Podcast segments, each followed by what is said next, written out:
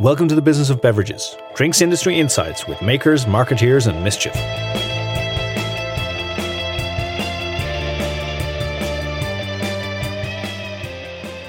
Hello and welcome to the Business of Beverages. My name is Will Keating. I'm your host. I'm joined by Mr. Porter Foxy Fox. Hello, Will. I'm ready to do battle again. Excellent. Yes, it's been tough. We've been back and forth. So I've forgotten the scores even, but somebody's ahead. Yeah, one of us. uh, well, we, we we did tie the last round. We both got the same score. So I think I think then overall it is a tie. Yeah, I was going to say if one of us was in the lead, we probably still are in the lead. But I, I I'm not doing this for the victories. I'm just doing this to uh, get educated on various drinks brands. Oh. Uh, okay, well, will we kick off this week? Um, so the format remains the same. We each have a beverage and we reveal clues about that beverage. The earlier the other guesses, the higher the points scored.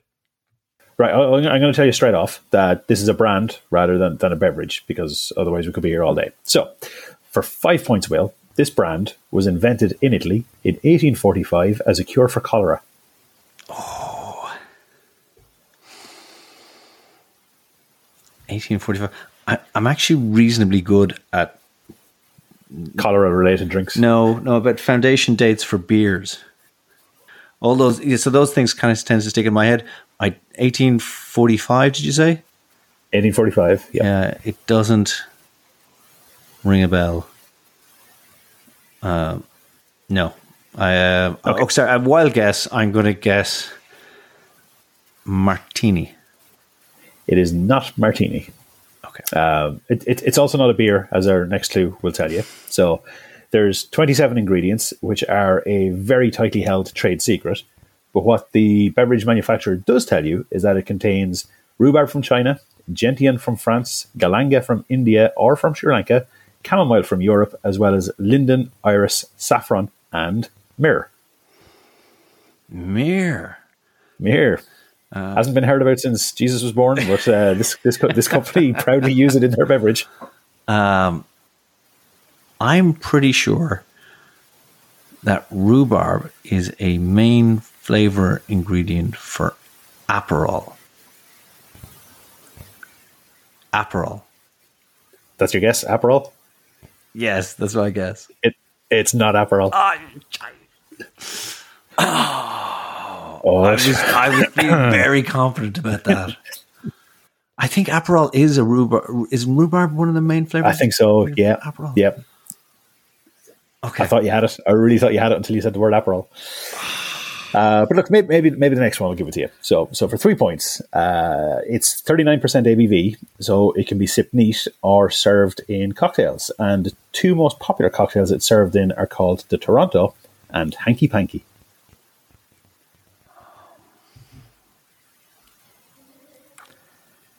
This is not going well.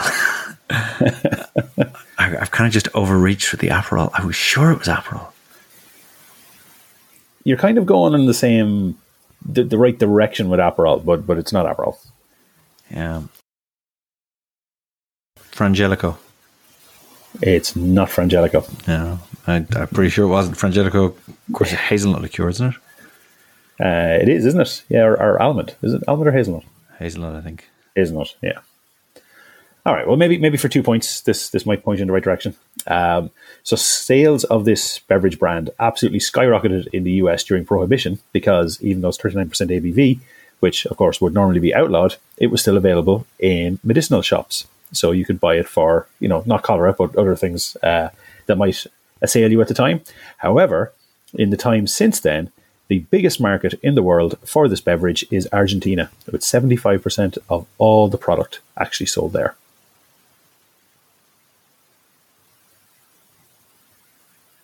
Is it Fernet Branca? It is Fernet Branca. Oh, you idiot. You idiot. Why did it take you so long? Yeah. The Hanky Panky and the Toronto, I, they, they, weren't they weren't helpful at all. I'm afraid I wasn't familiar with them. But yes, Argentina. I knew that Fernet Branca was huge in South America. Yep, serve serve the cola. Fantastic, great, yeah. great clues. Uh, your your your one your one pointer. Um, should, should, you have gotten to that was that its uh, nickname is the bartender's handshake, and it is symbolized by a tradable coin. Yes, there's a shot, uh, and it's of course big sales in San Francisco where a shot or the coin is passed over between bartenders as they're um, changing shift. Yeah, yep. There's rules around the coins. And they're very highly collectible. Uh, yeah, I had a quick look at Wikipedia when I was preparing this, and the cheapest Fernet Branca coin I can find is 55 euro ex postage because you're not supposed to buy them; you're supposed to trade them. Great. Very impressive. Well done. No, well done, you. Yeah, but That was a that was a hard earned two points for you. the rhubarb one, I was like, I, I, I was licking my lips. I was like, I know rhubarb. it's definitely Aperol. Aperol is rhubarb flavored. I'm, I'm, I'm nearly certain. Uh, I, but I had no idea. Fernet Branca doesn't taste like rhubarb. I can tell you that much. No, no, it's very different. Yeah. All right. Excellent. Well, so two points. Let's see how you do. So, five points. This once popular drink has staged a revival in recent years. Okay, we can think about literally any craft beer ever made in the last 24 months. So this is a um, beverage, a category of beverage as opposed to a brand. Okay. Um, look, I'm going to stick with the. uh, I'm not going to get it on five points, but I'm going to stick with the, the craft beer theme, and I'm going to go with uh, Grodziskie, Polish smoked lager. Wow, that's left field. That's very niche. It is very- Uh, no, you'll be surprised to learn. um, but well done for the guess. Uh, for four points. So, a traditional ritual at the start of each drinking session for this drink was spilling a drop of it onto the floor as an offering to Mother Earth.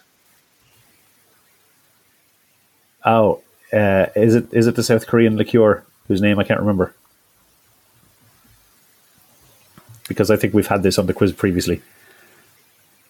And even, even worse, I think I asked the questions and I can't remember the answer. And I think Baijiu was the one that, that had a similar offering Ah, okay. So to bring harmony to the earth or something like that. But anyway, no, it's not. It's not South Korean or Baijiu, Soju, none of those. Okay. Uh, in which case, I'm not sure at all. Um, God, I really can't think of where you. Do, do you know what? I'm just going to go with ancient Mesopotamian beer from 7000 BC. No. Seems like the kind of thing you'd do if you were serving. Uh, in in Mesopotamia, they used to drink the beer from a communal pot at the end of very long straws that had a filter at the bottom of the straw because they didn't filter their beer and it was full of uh, husks from from whatever grain they'd managed to scrounge together. Uh, but no, unfortunately not. Okay. For three points, the leading exporter of this beverage is Hacienda Bortolo. Hacienda Bortolo.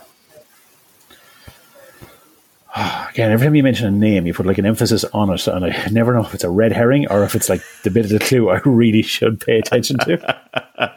I'm me- just mean, haven't I? It it does sound possibly Caribbean, maybe. Hacienda. I'm not. I'm not. I'm trying very hard now. Hacienda Bortolo. No, I, uh, is it like a spiced rum? I'm sure it's not, but I'm just gonna No. go with it. So made from the maguey or agave plant, this drink is a Mexican speciality. For two points.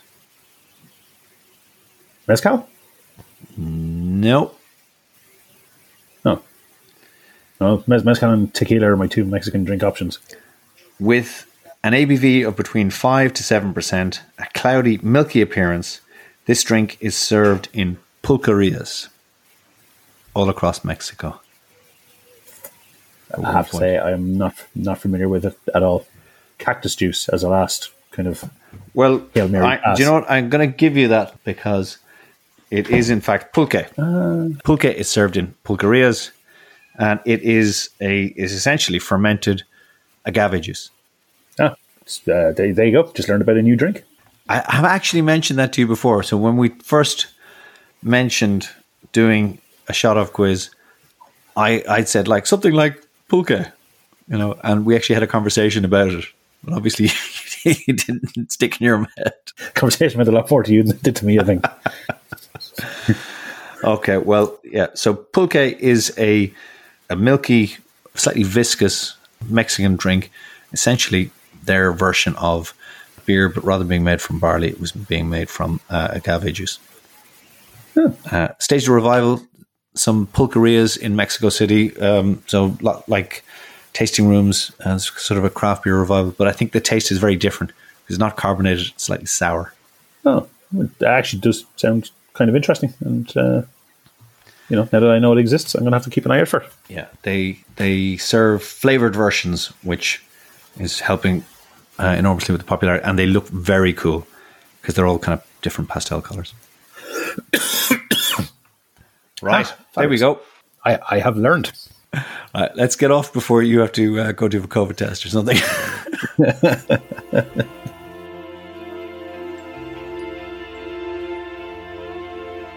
Thank you for listening to the Business of Beverages. It's been our pleasure to bring you this episode. If you enjoyed what you heard, please subscribe and recommend us to one other friend or colleague. As ever, we are independently produced and self funded, so we appreciate your support in listening, sharing, or reviewing this podcast. You can, of course, follow us on Twitter, where we go by at BizBevPod. If you'd like to support us further, you can find us on buymeacoffee.com forward slash BizBevPod.